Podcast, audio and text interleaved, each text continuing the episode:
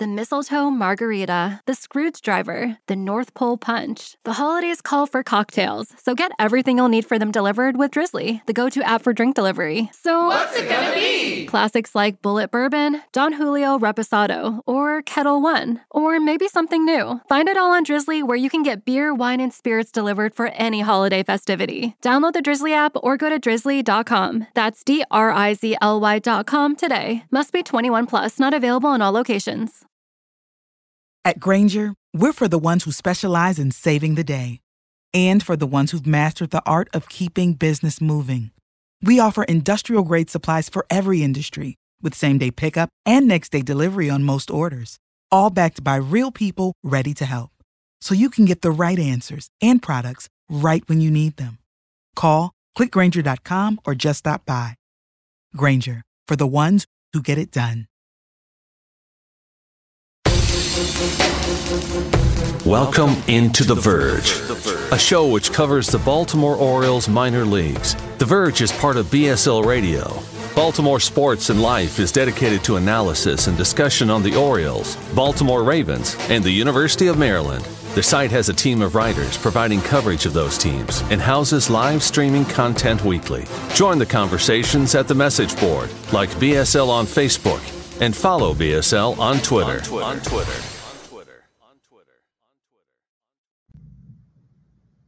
Want to make a podcast? Spotify's got a platform that lets you make one super easily, then distribute it everywhere and even earn money, all in one place for free. It's called Spotify for Podcasters, and here's how it works. Spotify for Podcasters lets you record and edit podcasts right from your phone or computer, so no matter what your setup is like, you can start creating today. Then you can distribute your podcast to Spotify and everywhere else podcasts are heard. Video podcasts are also available on Spotify. With Spotify for Podcasters, you can earn money in a variety of ways, including ads and podcast subscriptions. And best of all, it's totally free with no catch. Ever since we discovered Spotify for Podcasters, we feel like having options like video podcasts and Q&A lets us be more creative on another level. I highly recommend you give it a try. Download the Spotify for Podcasters app or go to www.spotify.com/podcasters to get started. Welcome to On The Verge. This is Zach Spedden, joined by Nick Stevens. Our co-host Bob Phelan is out this week, so Nick and I will be on the show tonight to get into some of the latest news surrounding the Orioles. We'll look ahead to Sunday's MLB draft, give our final thoughts on some of the players that the Orioles could target with the 17th overall pick. And while we're at it, we'll look back at last year's draft class and look at how those players are performing roughly a year after they were drafted. We'll have that and more on tonight's show, but first, we got to start off by welcoming a new member to our Patreon community, and with that, I'll turn it over to Nick. Yeah, we had one new patron this week, Keith Gillies. That last name definitely sounds familiar, but welcome, Keith. Signed up for the year at the AA level, so just $5 a month get you in at the AA level. Sign up for the year, get you a nice little discount. Definitely check out patreon.com/ontheverge. Check it out. Check out all the perks. Join the pretty active WhatsApp group. I think a lot of our current patrons will tell you that's probably one of the biggest perks. You get the conversations that go on in there, lots of good times. So, yeah, check it out and hopefully see some more people in there soon. And a programming note for those who are patrons or are thinking about becoming patrons tonight, after Nick and I record this show, we're going to do our top 50 update for the month of July, which is exclusive to patrons. If you sign up at the $5 and $10 levels, you will have access to that right after it is recorded, so you're not going to want to miss that. We're going to start off tonight's show by congratulating the four representatives from the Orioles who will be in next week's All-Star Game in Seattle. Adley Rutschman and Felix Bautista make the game, as was expected. They will be joined by reliever Yennier Cano and outfielder Austin Hayes. And it is such, first of all, congratulations to all four of them. Very deserving choices for this year's All-Star Game, but when you look at this group and you look at the three in Bautista, Cano, and Hayes, this was not something that was, I think, obvious to anybody that this would be on the horizon for these players, because Bautista had issues with command throughout his minor league career. Cano had really struggled in the major leagues up until this year in the limited opportunities he had gotten, and had struggled with command during his time in the minor leagues. And Austin Hayes, if you've been following the Orioles in recent years, you know his whole story. Struggled to stay healthy. Last year had a healthy season, had a strong first half, but then bottomed out in the second half. But he has made really noticeable adjustments this year, hitting the ball harder than he ever has before, has been one of the best hitters in the American League in terms of batting average, and a very worthy selection for this year's All-Star Game. And Adley Rutschman, he has lived up to the hype and more since joining the Orioles last May. So, Nick, just give us your thoughts on this group. It's quite the eclectic group here. Adley, the slam dunk 1-1, kind of the man who kicked off this entire rebuild. Clearly the right decision there. Good to see him going back kind of quote-unquote home out there, at least to the West Coast. So good for him. Shout out to him, too, for today and it being announced that he's going to participate in the Home Run Derby. I honestly think the Home Run Derby, I don't know if this is a hot take or not, not to be Debbie Downer here, but I think the Home Run Derby is one of the more boring events in sports, in my opinion. I find no pleasure in it whatsoever. But I am going to be glued watching Adley Rutschman. I will admit that. So I'm going to be excited this year about the Home Run Derby. But, yeah, Cano, I mean, you figured he was like the fourth guy, this throw-in in the Jorge Lopez deal with Minnesota. And it was not good in the big leagues last year. 16 walks in 18 innings, an ERA of like 11.5. And now he is an all-star. Felix Bautista, 26 years old. At 26 years old, he was still in A-ball. He was in high A-ball, walking 6 guys per 9 innings. And now he is a Major League All-Star and arguably the league's top closer. You feel pretty confident when Felix Bautista gets out there. Even when Felix Bautista was struggling earlier and going through a little bit of a slump there, he was still dominant. I think he's on pace to shatter some strikeout records here in the major leagues. Unbelievable group. Austin Hayes, I think a lot of people were ready to just get rid of him, be done with the Austin Hayes experiment, myself included. I believe I did apologize last week, but it's good to see him rewarded. One of the American League's best hitters this year. So good to see these guys get rewarded, and a team certainly on the rise. 4 All-Stars this year is nothing to scoff at here for the Orioles. Completely agree. And I think that, all 4 selections made me happy, but I think Cano might have made me the happiest because he was so clearly deserving. But up until it was announced Sunday afternoon, I didn't think he was going to make it, just because it's like so much of this is hints on reputation. No one saw this success coming. He's not the closer. By the time you fill in the pitching staff with starters who aren't going to be starting the game, and then you're 1 or 2 true closers, which, I knew one of them was going to be Bautista, or had a good feeling that it would be. I didn't know that there was going to be room for Cano, so that was such a pleasant surprise to see that. And also just because Cano, even after the deal, and he started pitching more in Norfolk, and even after the disastrous outings he had in Baltimore, we were still on here saying, look, the stuff is just, it's nasty. It's really good. If he can just throw strikes and limit those walks, he's going to be an asset to the Orioles. I never assumed in a million years that he would be an all-star, but I thought he would be at least serviceable this year for the Orioles. And you had so many people he's on the 40-man, he can go. He's one of the first guys you can cut off the 40-man roster if you need the spot. I did not want to see that happen, because if you watched him in Norfolk, you saw just how elite that stuff was. And to see him put it all together, it was absolutely amazing. Shout out to him. I hope this magic continues to run for a long time, because I don't know if you're going to find a more entertaining duo in baseball than Cano and Bautista in the back end of this bullpen. Not to mention maybe 2 of the best walk-up introductions for relievers in baseball right now in Cano and Bautista. We'll talk now about some players who could be Orioles after Sunday's draft, as that is approaching quickly here. We had a little bit of a preview last week, but because this is our last show before the draft on Sunday, Nick and I thought it would be a good time to take a little bit deeper dive into the players that we have on our radar. So what we did was we jotted down a list of 3 names for each of us. And we're going to talk about those players, kind of weigh their pros and cons, why they could be fit for the Orioles, whether they may realistically fall to the 17th pick. And then we'll talk a little bit after that about what the overriding strategy could be for the Orioles this year, and whether or not it's going to be another draft that is hitter heavy, or if they go with a few more arms with the early picks, and whether or not they possibly cut a deal somewhere early in the draft to find a player who has fallen because of signing bonus demands. Now, the Orioles do have 5 of the first 100 picks, including that 17th overall pick in the draft. So we'll start off right there with that first pick, and we'll each name a player, and I'll start with Nick, who's got three bats that he's got his eye on.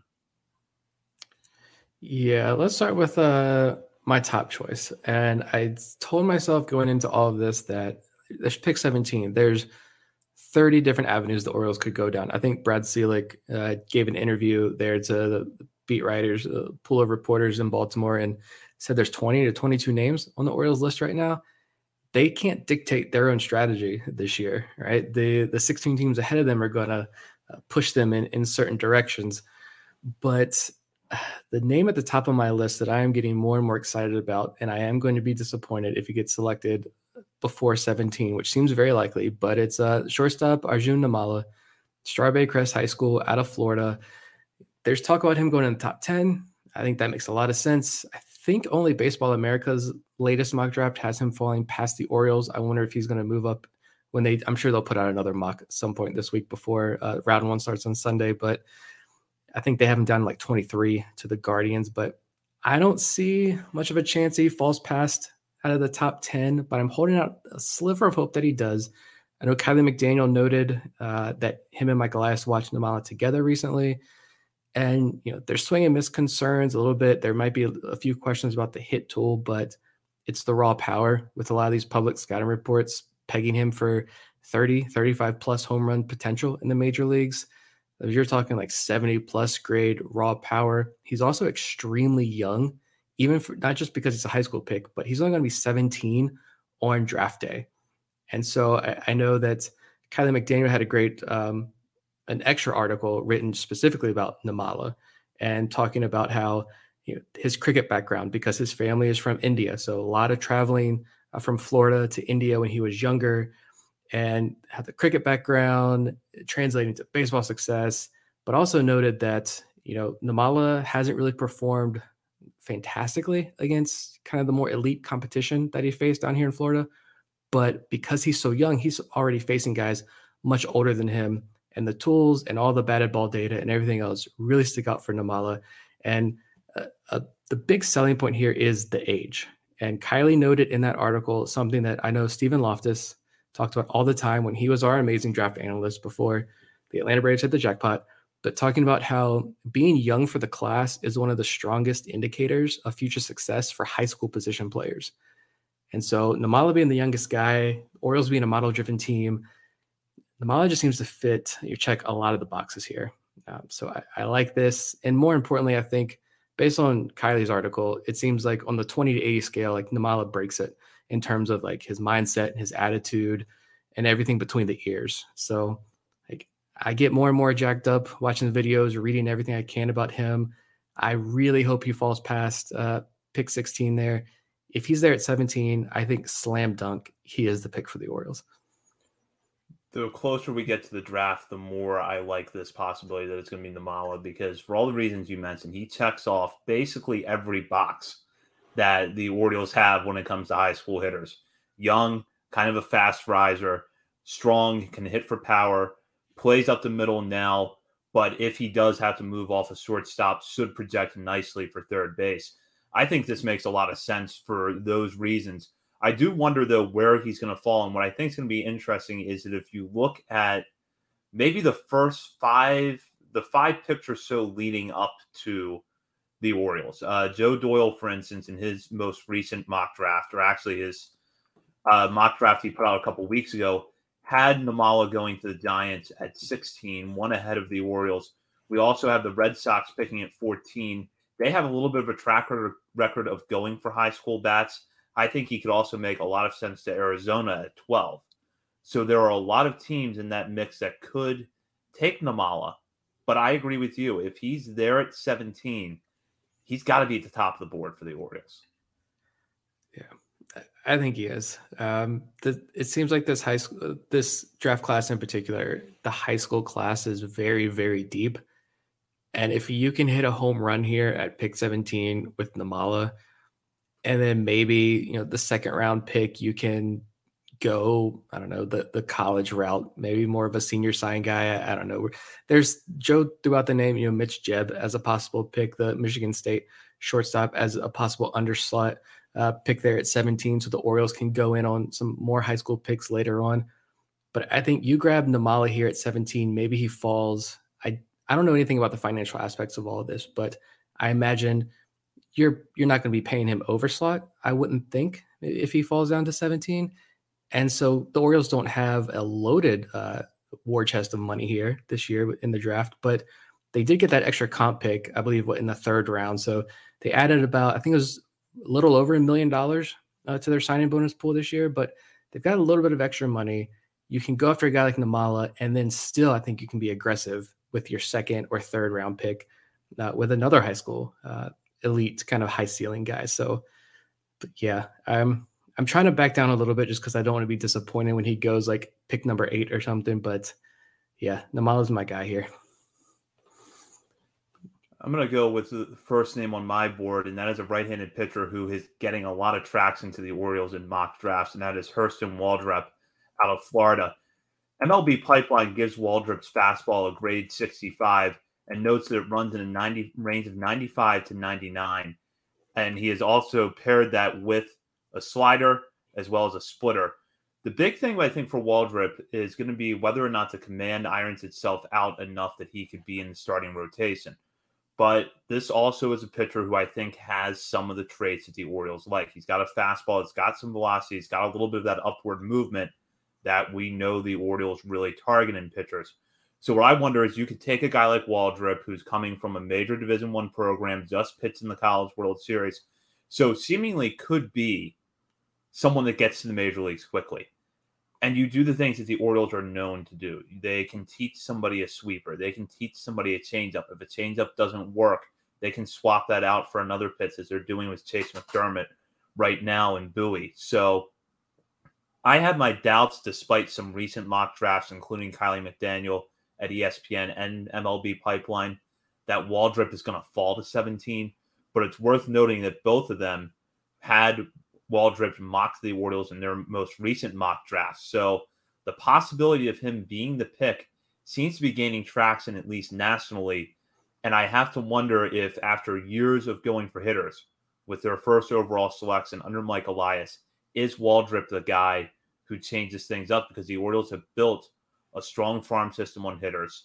They have the opportunity to pick up more bats with the next 4 picks.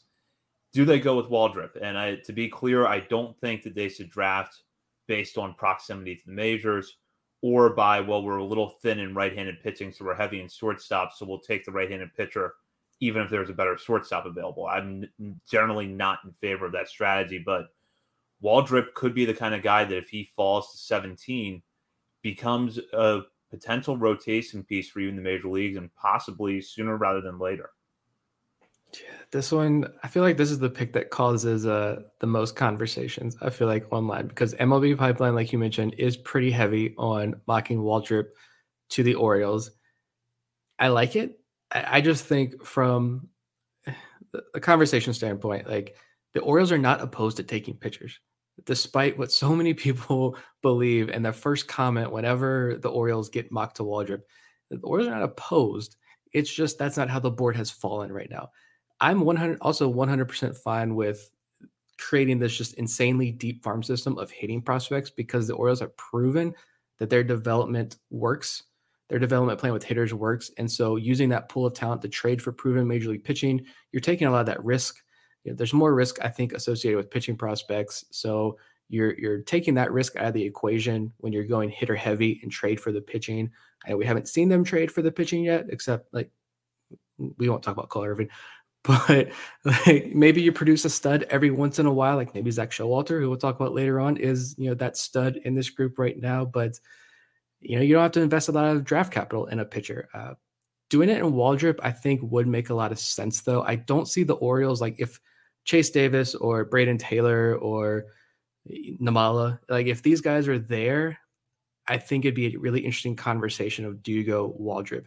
If they go with Waldrep, it's not because the Orioles are thin at pitching and, you know, Brad Selig and, you know, other analysts are sitting there saying, like, hey, we're thin at pitching, we need to go with Waldrep here for that reason. That's not going to be the reason. It's going to be, like, shout out to, again, Joe Doyle. I think we're going to mention his name a lot here because he puts out fantastic work. Joe is, he's not the only one here. I've seen a lot of other people as well say like Waldrep's stuff matches up pretty well with a guy like Paul Skeens. And if you put Waldrep in the Orioles player development system, that this could be a really positive marriage here. And they could develop in Waldrep into a top of the rotation arm. I think Waldrep's a pretty polarizing prospect just as a whole, like not just among Orioles being a pitcher, but I think just as a whole, some people view him more as a reliever. Some people think he could be a starter. Some people think he may be the best pitching prospect in this draft class. But I think regardless, he had such a massive postseason run that I almost feel like this is just straight gut. But I think that every year some team gets bold in like the first 10. We saw it last year. I can't remember who it was and who they picked. Like Rangers going Kumar Rocker, for example. Like somebody's going to get really bold, and I could see Waldrep being like that top 7-8 pick, that range. Someone get really bold and saying, we're buying the hype right now. We believe in the stuff. We think he's going to be a number one, number two for us in 2 or 3 years. We're going to pull the trigger, and he's not going to be there for the Orioles, but he fits the bill.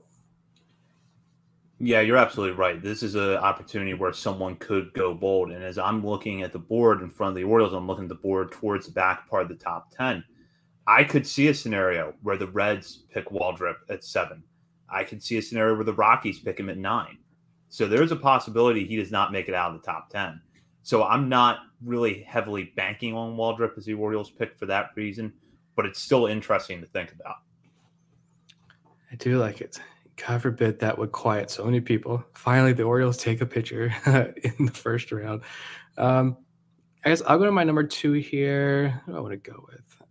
I'm going to save my next favorite for last, and I'm going to go safe bet here. A guy I've talked about a lot already, but I'm going to go Braden Taylor.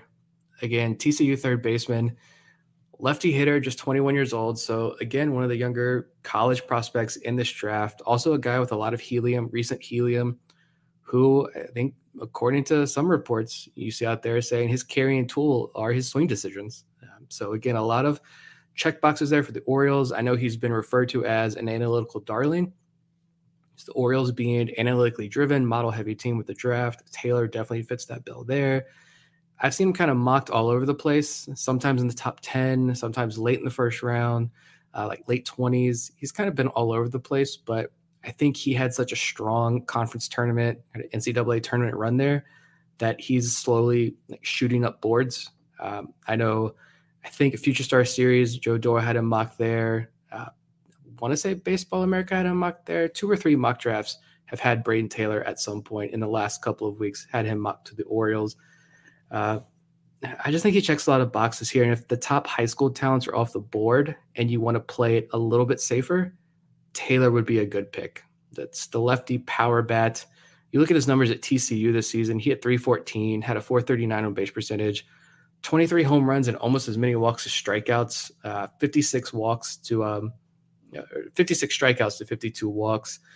So, I mean, Carlos Collazo, shout out him at Baseball America. He had a couple of really good articles in the last couple of weeks as well, kind of highlighting some of the underlying data with some of these hitting prospects in the draft. And he talked about how Taylor's 90th percentile EV rates, exit velocity rates, jumped from 100.9 miles per hour to 104.8 miles per hour this year, which is the 4th highest gain in college baseball. The contact rates did take a dip. The strikeouts did go up a little bit, but he maintained a really impressive walk rate this year at TCU.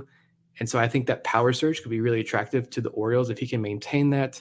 I think the contact rates, you can improve on that. You can teach that. You can't teach power, but you can teach the contact rates. You can live with a few extra strikeouts. I've said this before, reiterate it. I just get like Colton Cowser vibes here. Like he's teetering on this. Do you really lean into that hit tool and him being like a number one, number two hitter in your lineup who gets on base at a really high clip and only hits 10 to 15 home runs a year? Or do you kind of go into that power a little bit more and try to get a 25-plus home run bat who maybe strikes out a little bit more than you want, but he's still going to get on base at a good clip. And just he's got that TCU connection, like build that TCU pipeline. You had Johnny Reiser back in 2019.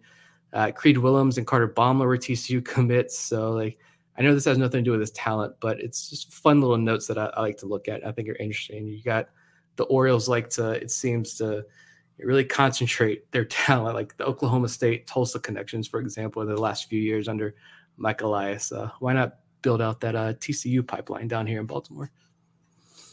Taylor is a bat that I really like because it feels like you said there's a perfect balance there where they could either work with him as more of a contact-oriented guy that maybe tops out about 10 to 15 homers a year, or try to get a little bit more power out of him. And it's been interesting to see the development of some of the hitters that are already in the system. Jud Fabian, who we're going to talk about a little bit later on, is having a good year. I think Keston Kjerstad has not been the three true outcomes hitter that a lot of people were predicting he would be when he was drafted out of Arkansas. And after going through a lot of ups and downs last year, Colton Cowser is striking the right balance of hitting for contact, hitting for power, drawing walks, and not striking out at a high rate at Norfolk this year. That's not an easy balance to pull off, but Cowser has been doing it. So I look at a guy like Taylor and feel like he could be a good fit for the Orioles. It is interesting, though, to see where he's being mocked, because you just said he's being mocked everywhere. MLB Pipeline and ESPN, in their most recent mock drafts, have him going 6th to the A's. Yet Joe Doyle has him going all the way down at 22nd to Seattle. So a really wide range of outcomes right now for where Taylor could fall in this draft. And it's hard for me to look at that and know, okay, is he going to be on the board at 17, or will he have gone 10, 11 picks before that?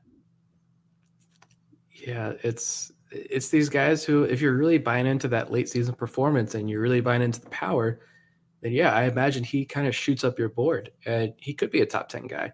But maybe if you're not as sold on the power, you know, or you're seeing other options there, then maybe he is a guy who does fall. But I think just for who he is, he checks a lot of the boxes for the Orioles if they're going to go college out. He's not my favorite. He was a month ago, but he's not my favorite college option if they go college hitter right now. But I'm not going to be disappointed at all if Taylor ends up being the pick here.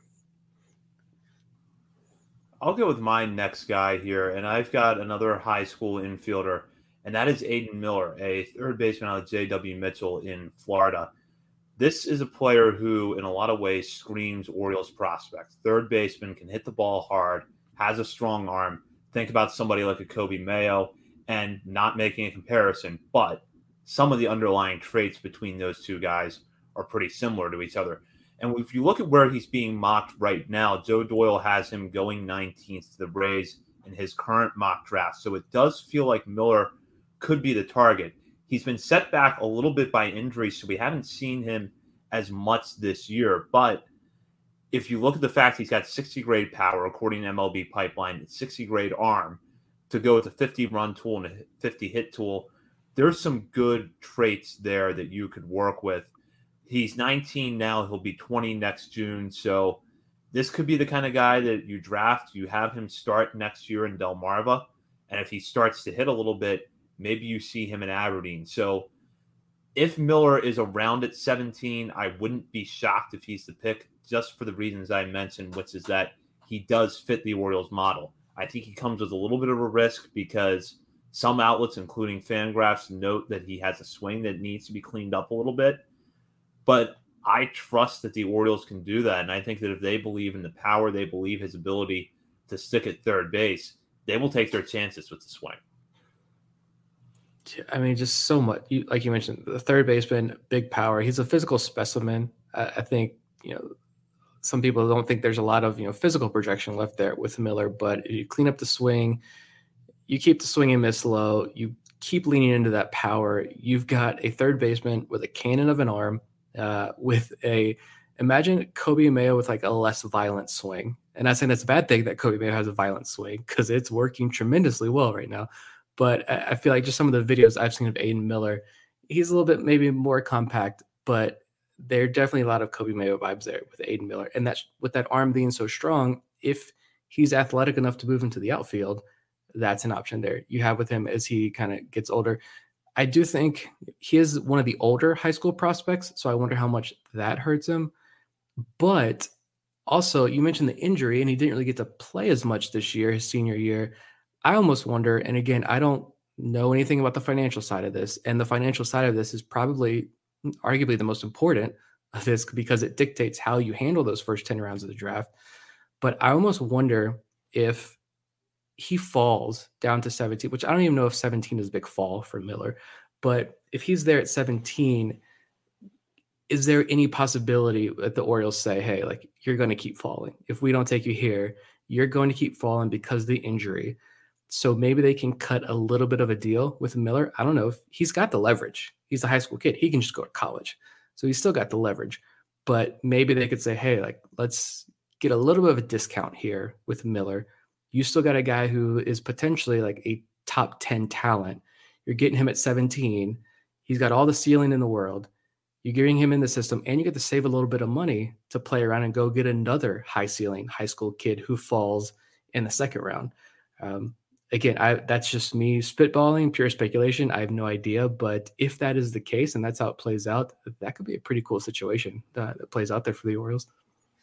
It's just wow. He just has such loud tools with the power and the arm that I feel like if he's in the mix, he's got to be a choice, and especially because if the financial component, as you mentioned, favors the Orioles taking him, they could do that. I like it. And it's power. Like, that's the first thing you want to look for here. Power is definitely a major selling point here for the Orioles because, again, you can teach us swing decisions. Guys struggle with, breaking balls. You can teach that, but the power, that raw power, it's a lot harder to teach. And so if you already bring that into the organization, and I think Eve Rosenbaum even touched on that when you guys talked to her a little bit in that interview. So that definitely perked my ears up a little bit. But I'm going to go to my favorite college hitter. And I do think it is going to be, if there's a run on high school kids early on, I'm conflicted about where they go. Like, do you go with, I hate saying safe, but we'll say higher floor, maybe the Braden Taylors, or my next guy here that I want to highlight, Chase Davis, who is becoming my favorite among the college hitters? Or do you go, as Joe Doyle has mentioned, there are whispers that the Orioles really love Mitch Jebb out of Michigan State. He's not a power hitter. He's a lefty, more slappy type hitter who's going to get on base at a high clip. He's not going to strike out a whole lot. He had some ridiculous strikeout to walk numbers at Michigan State, but do you cut a deal there with him, save a bunch of money in the first round, or do you go with a guy like maybe even like a Colton Ledbetter out of Mississippi State? I know when we first started talking about the draft, Ledbetter was mocked to the Orioles a couple of times, but I like Chase Davis a lot because, again, he's younger, 21 years old, left-handed hitting outfielder who's coming off a 21 home run season there at Arizona, more walks than strikeouts, 43 walks to 40 strikeouts. And the kicker for me is that his 2022 strikeout rate was about 23%. He dropped that to 14% this year, but maintained a 15, 16% walk rate.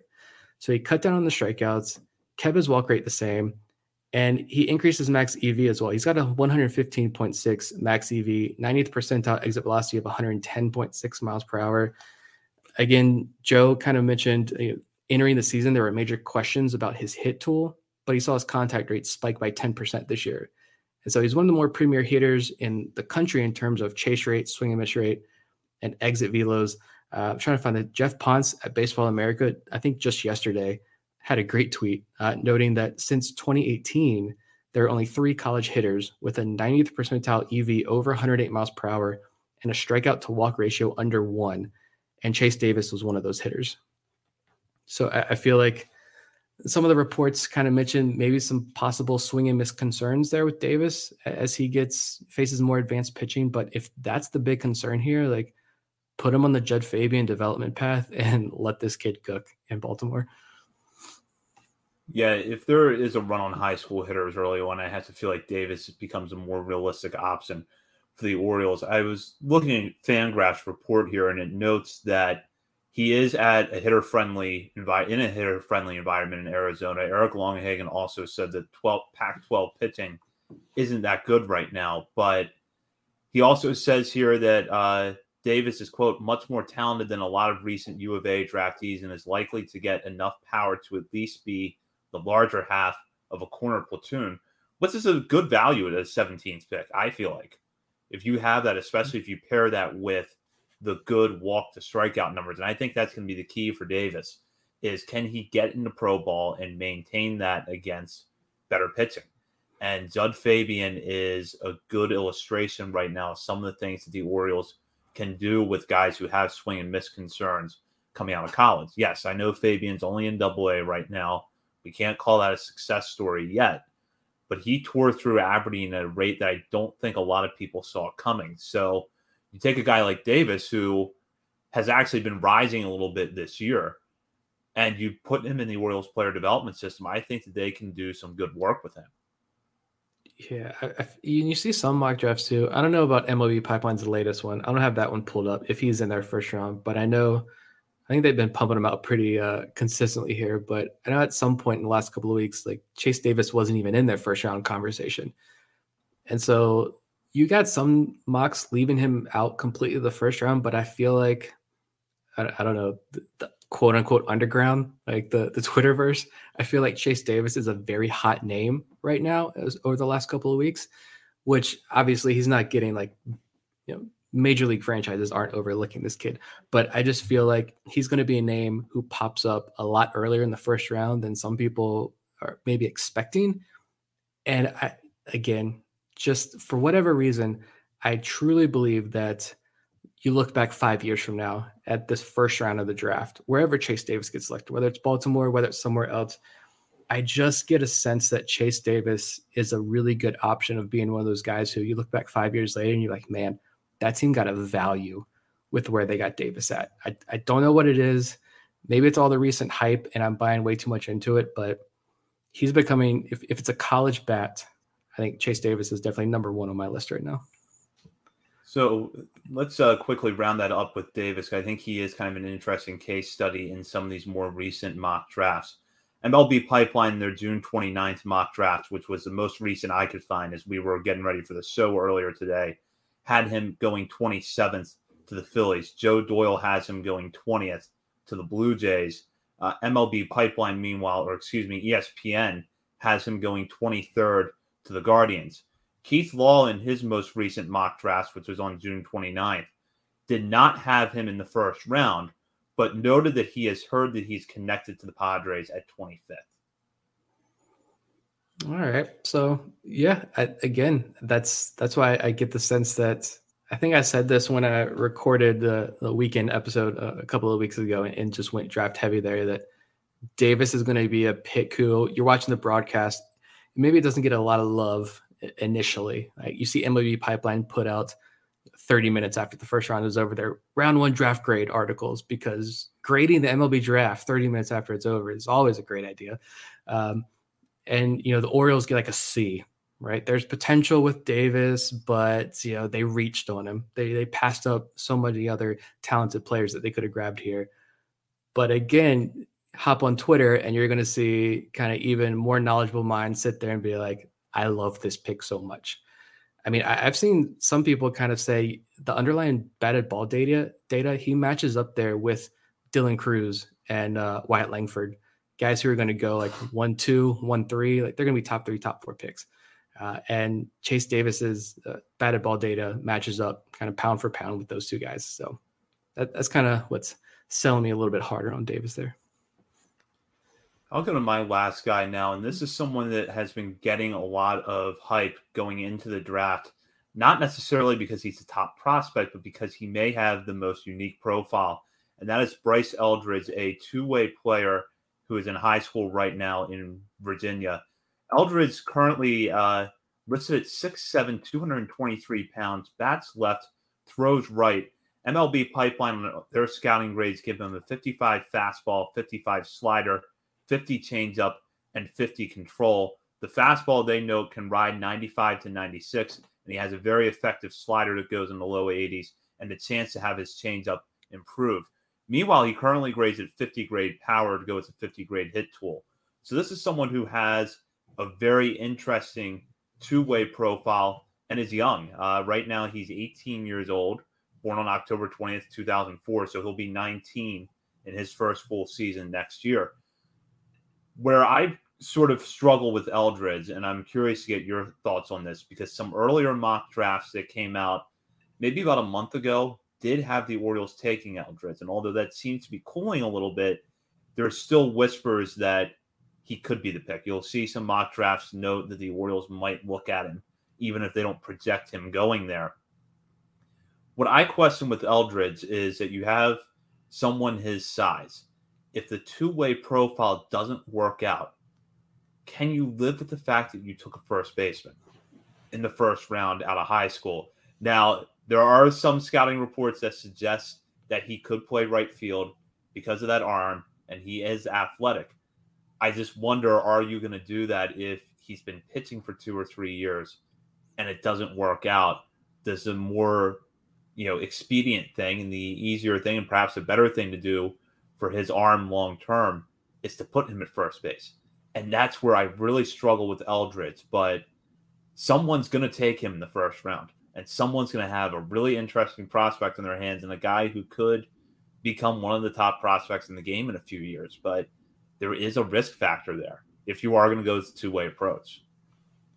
Yeah, you nailed it with that point there. For whatever reason, he also just screams Yankees pick. So maybe I will feel better if the Orioles can grab him and turn him into something. But I don't know why he screams Yankees to me. But I love that point you made there. I love the pick if it is him. I love the Virginia connection, obviously. I know his coach down there at James Madison High School. He's a fantastic coach, so you got no character concerns there with this kid at all. I know he's kind of been dubbed this American Ohtani, which that's a lot of pressure, a lot of hype on this high school kid, but it sounds enticing. We know the Orioles love their tall pitchers in particular.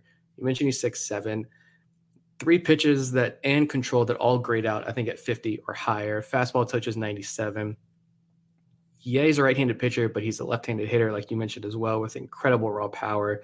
If he's the pick, I'm celebrating it. Like, let's get crazy. Let's watch some tanks fly in Salisbury next year. But I don't know. Obviously, the Orioles aren't going to come out and say this, but and I imagine because they took Nolan McLean last year, and I believe they said, I can't remember exactly, but I'm pretty sure they mentioned after taking McLean that they were going to let him hit and pitch. At least initially, I don't remember. But if you're going to let Nolan McLean do it, like, why not go the high school route? The kid who has an even higher upside, and he's got that kind of same raw power, but from the left side. Why not let him try it? But at the same time, like, I think MLB.com had an interview with him just recently, and he kind of said he's talked to some teams. Well, he's told every team that he wants to do both initially, hit and pitch. So, and some teams he's heard back from that said, yeah, we're not into that. We're not going to go that route. Some teams are like, let's do it. We're all about that. And some are kind of iffy, but they're willing to let him try.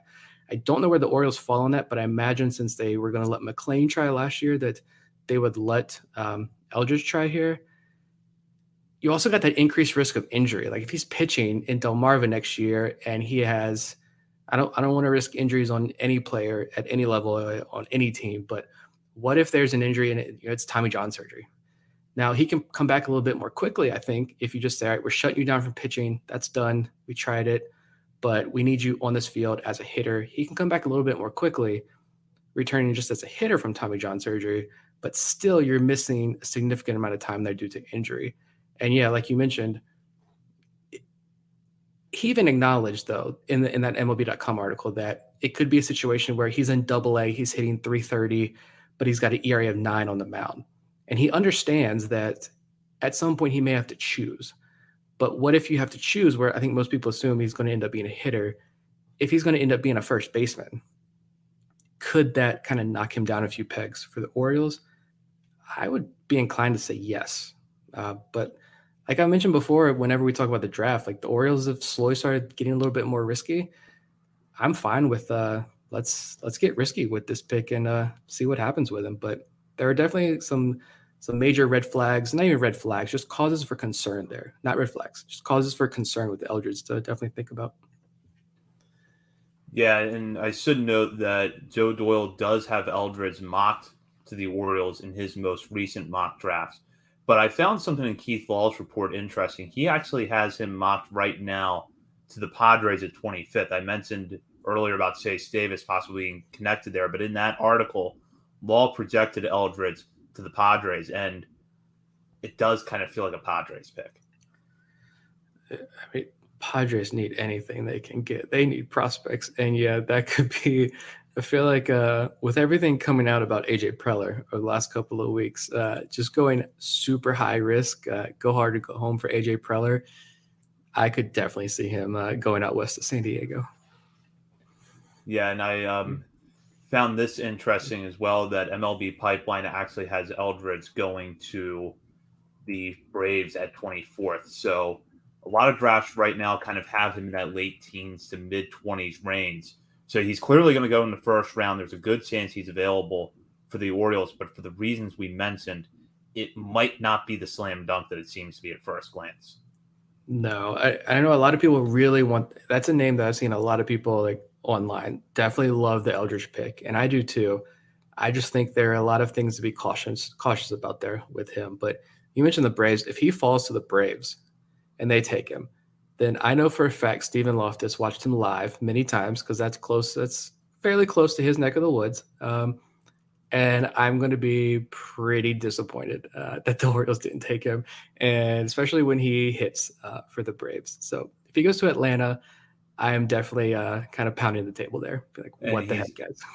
He's in the majors for a week, and he signs a 12-year contract extension. But I'm not going to open that can of worms. Yeah. We'll save that for another. So the Orioles, as I mentioned at the top, have 5 of the top 100 picks in this year's draft.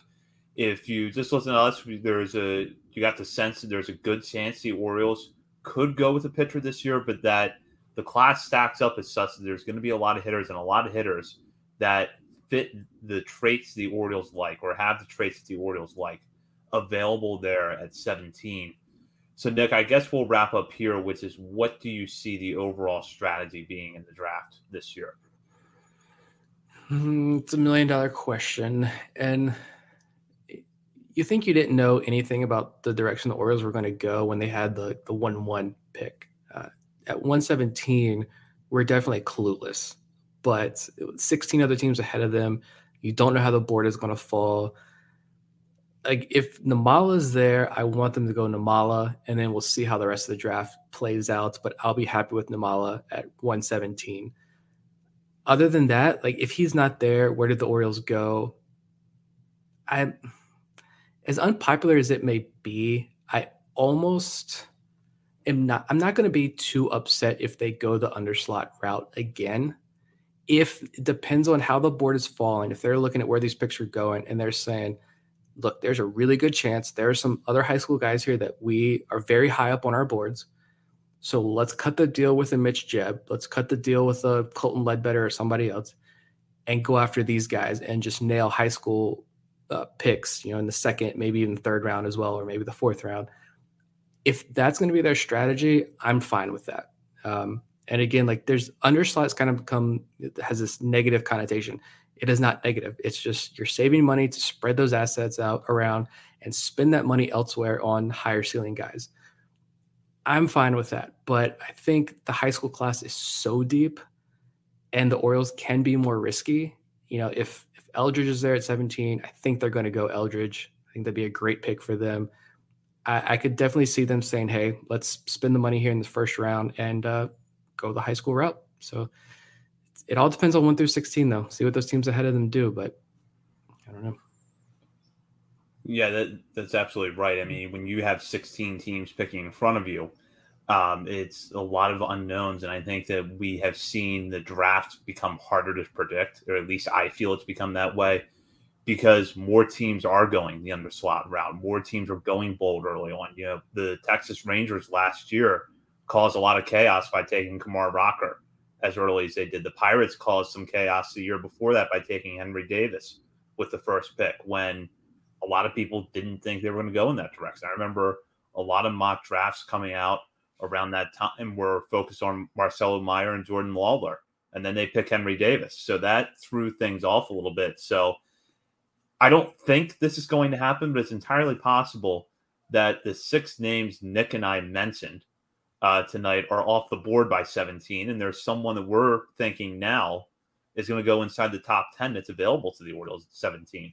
One thing I would say is that, and I know this is really hard, But if they go under slot with the first pick, at least let the next four picks happen before you analyze what they did and try to grade it, because they could very well get a player with one of those later picks that no one expected to fall. They could find someone at 53 that no one expected to fall that far, and all of a sudden their first two picks in the draft look great.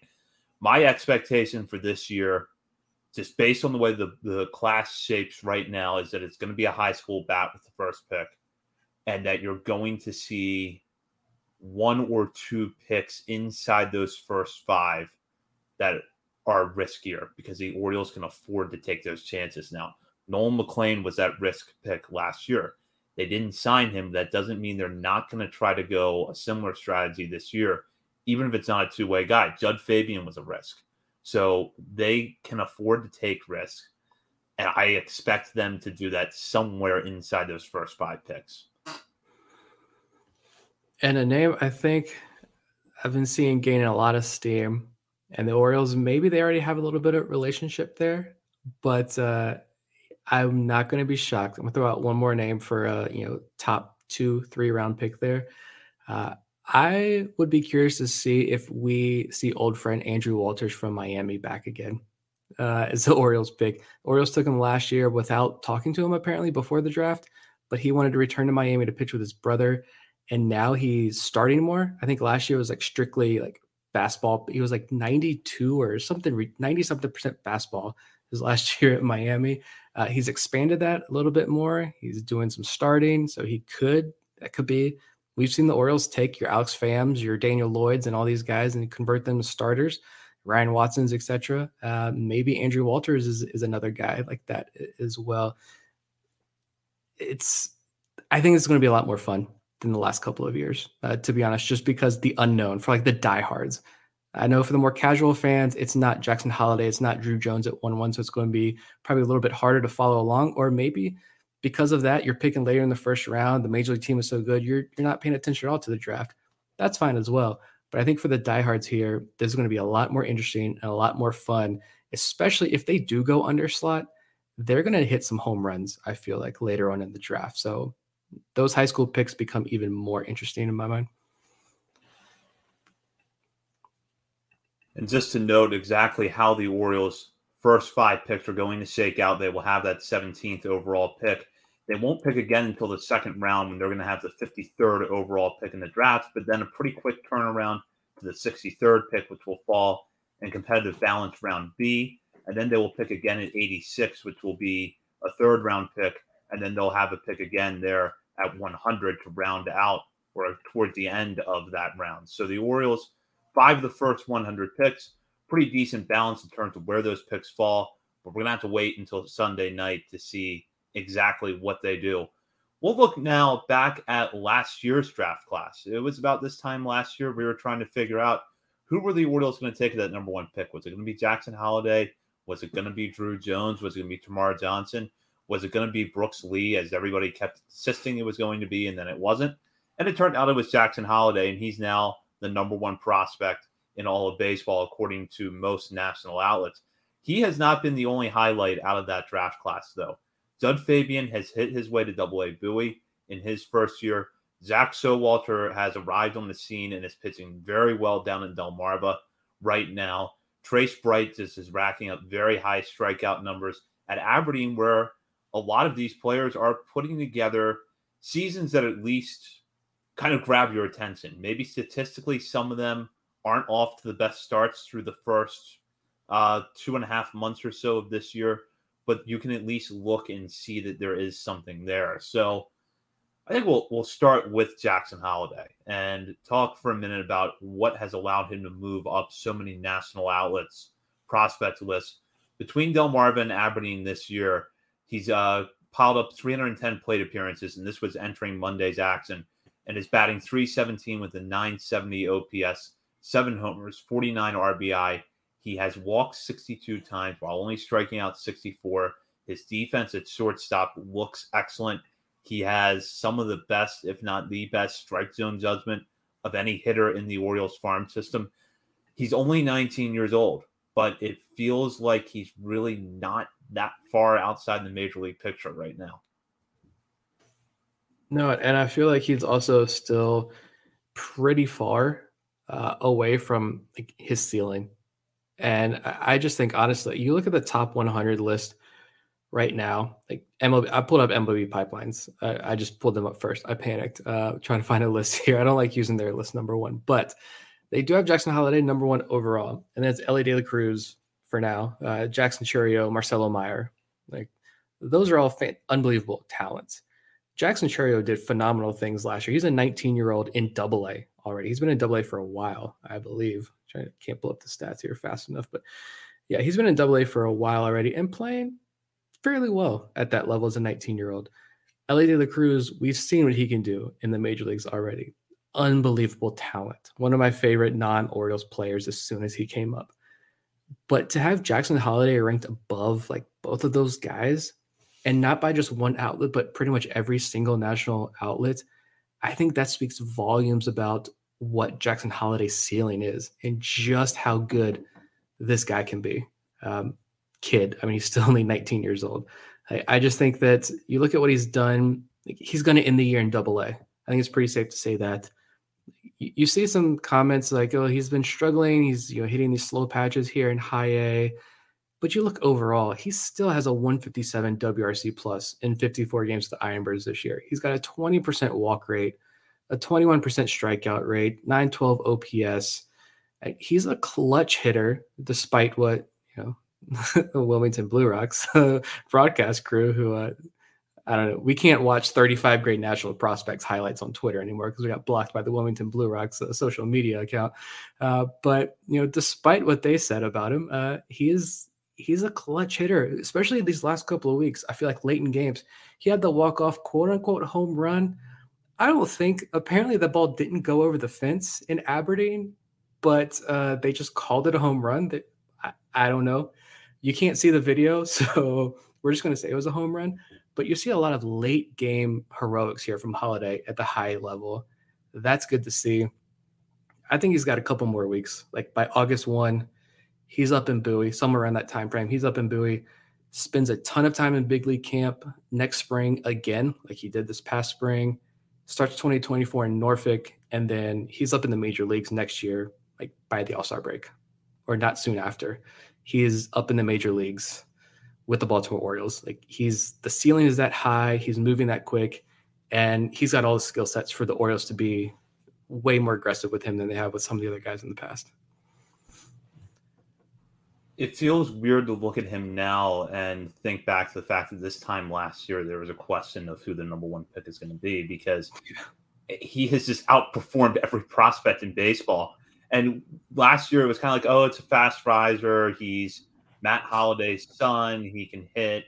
He has good strike zone judgment. He's really mature. A lot of people like him. But then he got into pro ball, and all of a sudden we're looking at this kid who has the strike zone judgment of a 10-year veteran in the major leagues. And then this year it was, well, can he hit the ball hard? So the Orioles showed us he could do that by putting him up against high-quality pitching during big league camp and leaving him up there for most of the month.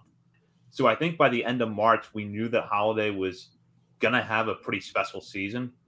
But it's odd to think that this time last year, that was not the industry consensus at all.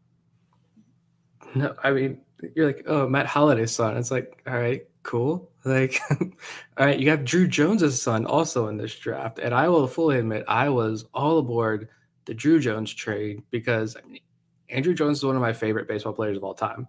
And I wanted his son and those bloodlines in Baltimore. People want to compare the stats already among these guys. That's not fair to do. I mean, they're all still enormous ceilings. They could all have fantastic careers. Other than Elijah Green, I feel like is the one the Orioles definitely did right in avoiding. I think he's like a 40-something% strikeout rate in the low minors right now.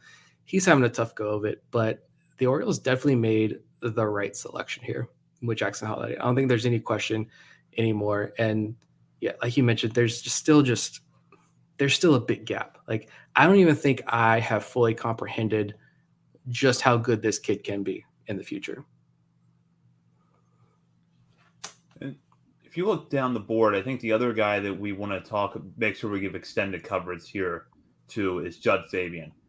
Fabian was a guy that back in 2021 was seen as a potential top 10 pick going into that college baseball season. But then some of the swing and miss concerns that had been there throughout his relatively short college baseball career up to that point really caught up with him. He falls down the draft boards. The Red Sox grab him. I believe it was in the second round of that draft. They failed to sign him. There were reports then that the Orioles were in on him. He goes back to Florida, has a little bit better season. The Orioles were able to nab him in the second round of last year's draft using the draft pick that they got from the Marlins in the Cole Saucer, Tanner Scott trade.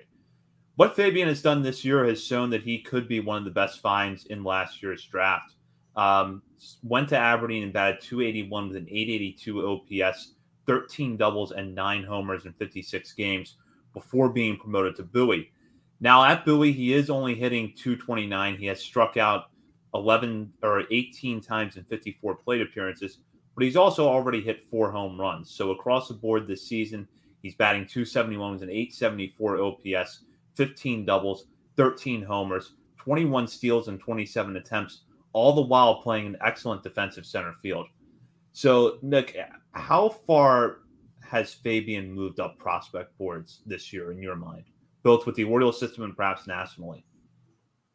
I think pretty considerably. I do think they're going to look at the double-A numbers early on, like right now, and say, like, hey, he's still striking out at a high clip. He's going to have to do a ton to, like, really kind of, you know, get people over some of their preconceived notions about who he is as a player, which, I mean, it's not rare. Like, you see this all the time. I just think he's going to have to really outperform expectations to get that more respect from a national perspective. But, I mean, this guy, I think, just within the Orioles system is considerably moving up the rankings. I'm trying to look at ours and a little bit of spoiler here for – he stayed consistent. He's still number 11 prospect right now. No, is he a little bit lower? What's our next? He's number 11 on my list. Number 12 on our latest update here. And there's a legitimate case that I think, in my opinion, there's a legitimate case that he could be in the top 10. On this Orioles list. You know, he walked 2 more times and stole another base tonight, right before we finished wrapped up recording this, apparently looking at Bowie's box score, but he's in double-A right now. He's got a WRC plus of over like 120. I mean, the strikeout rate is high, but if he can get that down to, you know, the 25, 26% range by the end of the year, I think he's going to be on the right path. We know that was a primary focus of his and for the player development staff this season. And he showed big improvements there in high A. Now he's got to do it in double A. And like you said, steal of the draft. I think this could be a tremendous value, at least in that draft. And I think a lot of teams are going to regret passing up on him. Looking at the 2022 Orioles draft class as a whole, what else stands out to you? Good, bad, or maybe just kind of something you're keeping your eye on? I think Dylan Beavers is a guy that the overall numbers are not what I think many people expect them to be. They're not what I expected them to be in high A. But we knew he was going to be a project. John Muley came on the show and talked about, you know, the overhaul that the Orioles are going to do to his swing this year. So to hopefully unlock more of that potential. So we knew this was going to be kind of a year of growth for Beavers. But I did look, and a couple of weeks ago, you know, Baseball America's updated their top 30s, and they put out additional articles that look at like the biggest risers and the biggest fallers in each organization. And Beavers was on the Orioles list for fallers. And the quote there was, opposing evaluators have been unimpressed by Beavers' swing mechanics, plate skills, and lack of defensive value in the outfield. That's tough to read, but since that article has come out, only 9 games, he's hitting .297 with a .366 on-base percentage, a 128 WRC plus, has a 10% walk rate, a sub 20% strikeout rate, and 4 extra base hits. And I don't know if it was in this span or just beforehand, but he did just rob a home run too, not too long ago. So I would just say, like, ignore the noise about Beavers and kind of let this player development staff work. The range of outcomes we've always said is pretty wide with Beavers, but that ceiling is high. And if he hits, he's going to be a really good player for this team. And I think the other guy is Zach Showalter. You're going to have to talk me off a ledge here with Showalter, because Baseball America jumped him all the way up to 24 on their midseason update, which was shocking. I had to read that like 3 or 4 times to make sure, like, this is Zach Showalter. The was 11th round draft pick, 10th round draft pick, high school ranks last year that you had 24, and it is. So he's only 19, only made 3 starts in the FCL before they sent him to Delmarva. His first outing in Delmarva, he was getting his feet wet, but his last start in Delmarva, he struck out 6 guys and allowed just 1 hit in 3 2/3 innings. He had 12 whiffs. He pounds the strike zone. You can't tell me that the Orioles don't have good pitching prospects. Like Cade Povich and Chase McDermott can be rotation pieces if they can iron out a few things. Carter Baumler, they have guys with question marks. That's valid. But, you know, Carter Baumler, his question mark is he's got to stay healthy. But we were saying last year, Baumler has arguably the highest ceiling in this organization outside of Grayson. So you get him back on the mound. You got Povich, you got McDermott, and Showalter is right there. I think he is showing us rotation upside as a 19-year-old kid. So, yeah, I'm super stoked to continue watching Showalter pitch now that we get our own eyes on him with Delmarva. There was he had his most recent outing in Lindsberg, and Lindsberg has a really good center field camera angle on their MILB TV feed. You were able to see the movement on his secondaries, and you almost feel bad for Lindsberg's hitters. They're going up against him. He's got a good fastball. The secondaries are moving all over the place. And it's amazing to me that a guy who is only 5 starts into his career, that's all he's had, 5 starts so far, is moving up the way he is nationally. But when you watch him pitch, you can see it. You can see some of the traits where if you take the time to develop him, you've got a guy who could be in your rotation. I really believe that. I think Showalter has that kind of ceiling. He's far away because he's young. And, as I just mentioned, he's very inexperienced, but the potential for him to be a starter is absolutely there. And then one guy that I'm like still trying to wrap my head around what the Orioles actually have in him as a prospect is Max Wagner. He was coming into Monday with some numbers that were not very good. Hitting just .217 on the year. And that's pretty disappointing for a guy that had a big season at Clemson last year. Yet he also has a walk rate that is over 16%. A 110 WRC plus. He's hit 8 homers, which I think for that environment in Aberdeen is a pretty solid number. And I have no clue what this means at all, but he is 21 for 26 in stolen base attempts after stealing just 4 bases total at Clemson over 2 seasons. So I don't know, is Roberto Mercado really, really aggressive on the bases? Is Wagner much faster than any of us ever realized? I don't know what the answer is, but Wagner can have stretches where he's not getting hit at all. And then he'll pull off about a 10-game stretch where he's the hottest hitter on that team. One thing that's, interesting to note, batting average on balls in play for Wagner this year. I'm going to set a number over under 275. I'm probably going to say well under. 268. Okay. So still lower. Still running into some bad luck down there in Aberdeen. So I don't know what to think either. Still, he went on that. He started out over 21, over 22, and then he went on that incredible stretch. He has cooled off a little bit, but like you mentioned, he continues to walk. That walk rate, 16% walk rate's no joke. The stolen base thing, I don't think he's got that kind of speed. I think that's more high A catching. / playing a lot of his games on that turf that's a little bit faster. If he does, that's tremendous. That adds a whole nother wrinkle to his game. I think he's definitely a guy who could steal double digits in the big leagues, maybe if he were to get there. But I think the 21 stolen bases is definitely a statistical outlier there for him. I don't know. I'd be curious to get a look at his underlying data and what that says. I think he hits the ball tremendously hard. I think, like we mentioned, he is a project pick who cold weather environment, not a lot of time in college. So he's going to take some time, but that's why the Orioles like these younger players. Look at John Rhodes. I mean, he could be having that breakout just now. And it's his second year in AA when he's potentially having this big breakout here for John Rhodes. Maybe we see that with Max Wagner, but I mean, you look at him at third base. I was kind of thinking about him as well. And saying if Max Wagner can get to AA and start hitting, honestly, I think it becomes a tremendous trade value. And this is some guy who you look at and say, yeah, He's clicking. He's a second-round pick. He's finally kind of hitting his stride, checking all the boxes. Some team's going to look at him and be like, yeah, he can maybe not be a headliner, but he's going to add tremendous value to some sort of trade package in the offseason, I think. Maybe not this offseason, but at some point in the future. And, you know, on top of some of the positives we mentioned, he does play a pretty solid third base. So you're not looking at a guy that's really defensively limited. I think he can stick at the position at the major league level. It's just going to be that we know that the bar for third baseman offensively is set pretty high right now. And it's going to be a question of, can he clear that? Yeah, you've got Gunner over there. You've got Jackson Holliday who's going to be on the left side. You've got Kobe Mayo in this organization. Like it's tough. We're not going to talk about Cesar Prieto today, but you got Cesar Prieto playing shortstop for the Norfolk Tides, getting 4 hits, hitting like 300 something in AAA right now. The left side of this infield throughout the organization it's so deep, tremendously deep. So it is going to be tough for Wagner. Be interesting to see if they start moving him around the diamond a little bit. I don't think he's played really anywhere else this year, but I don't know. We'll see. This is also a good example, though, of a guy who you bring him in the organization, and if it takes him another 2 years to find his stride, that's okay. Like you don't need him up in the major leagues.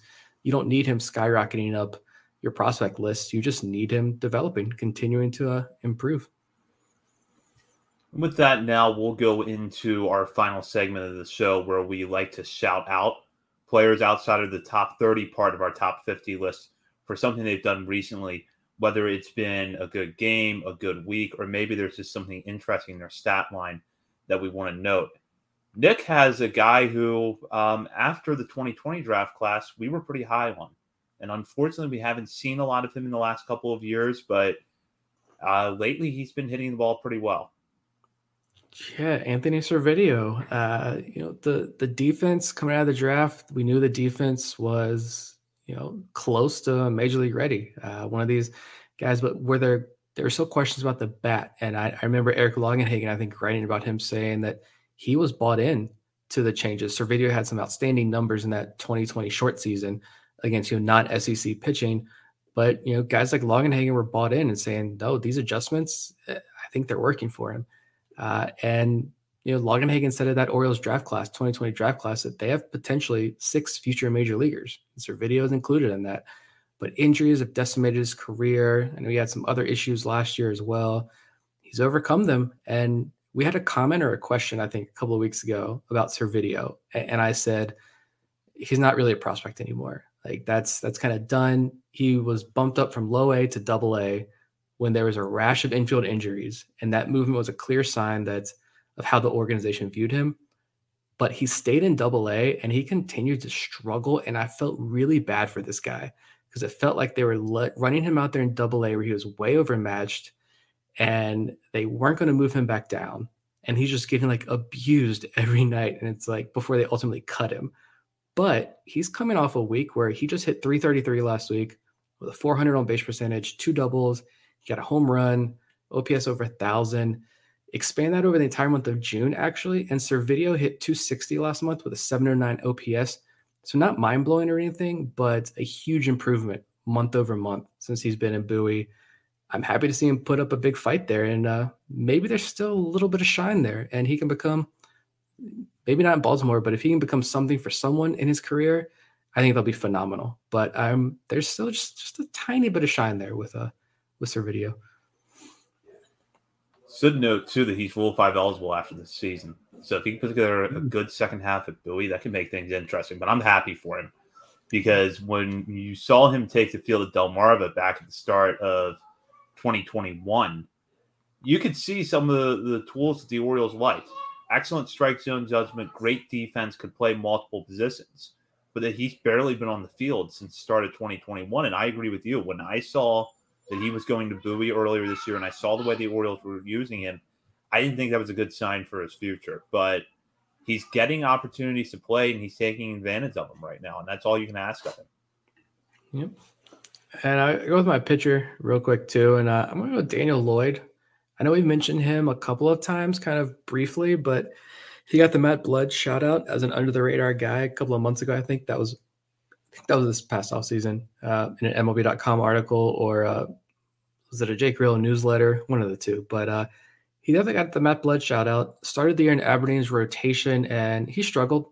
I didn't understand why they moved him as a starter, but because he showed so much promise as a reliever, and it was looking like that switch really messed with him. But last week, he threw 9 innings, did not allow a single run. He walked 3 guys, but struck out 11.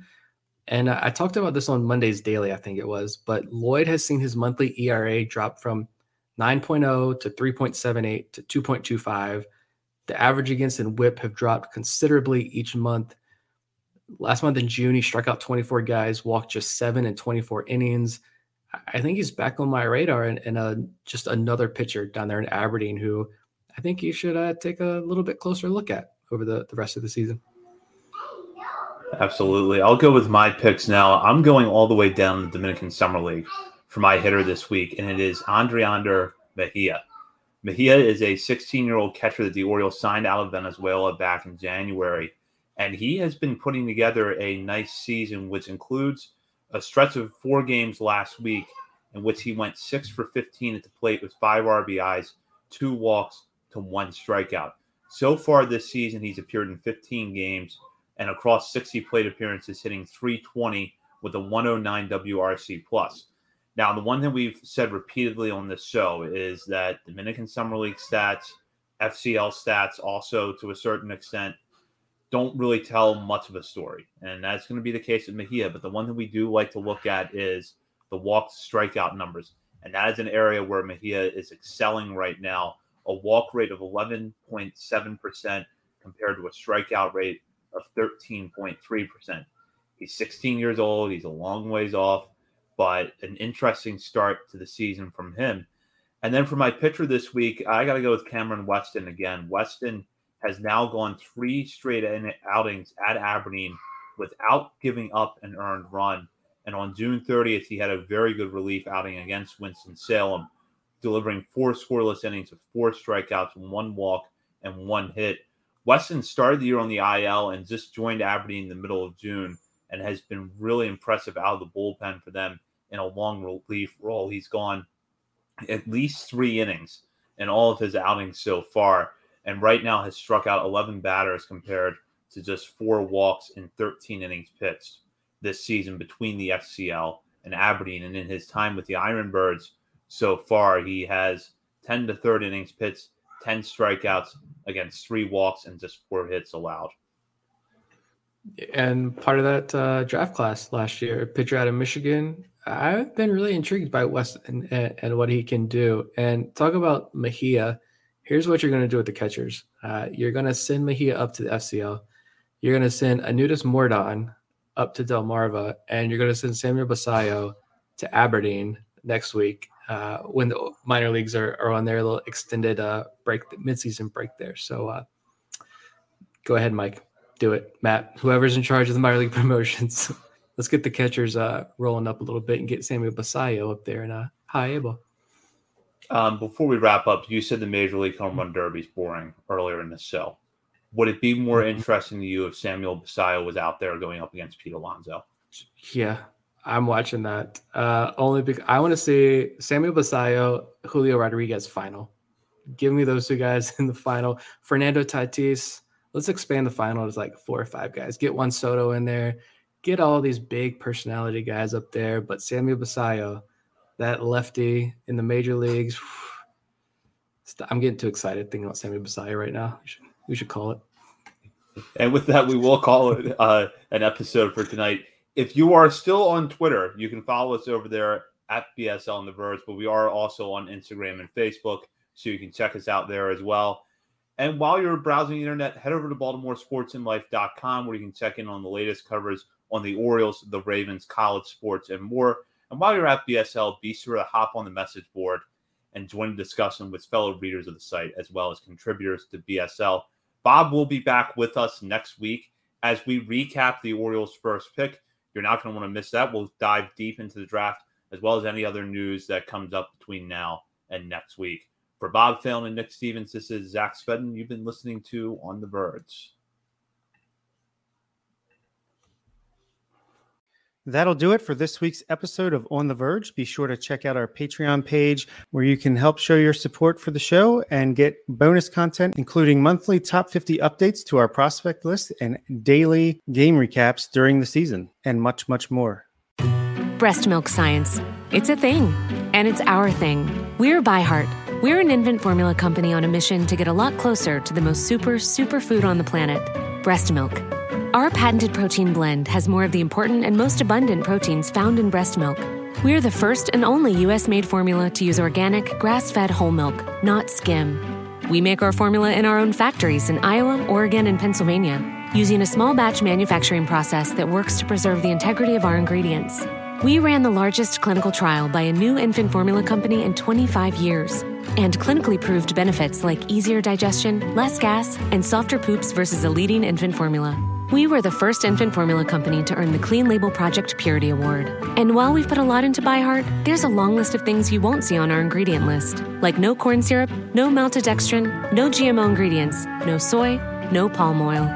ByHeart, a better formula for formula. Learn more at ByHeart.com.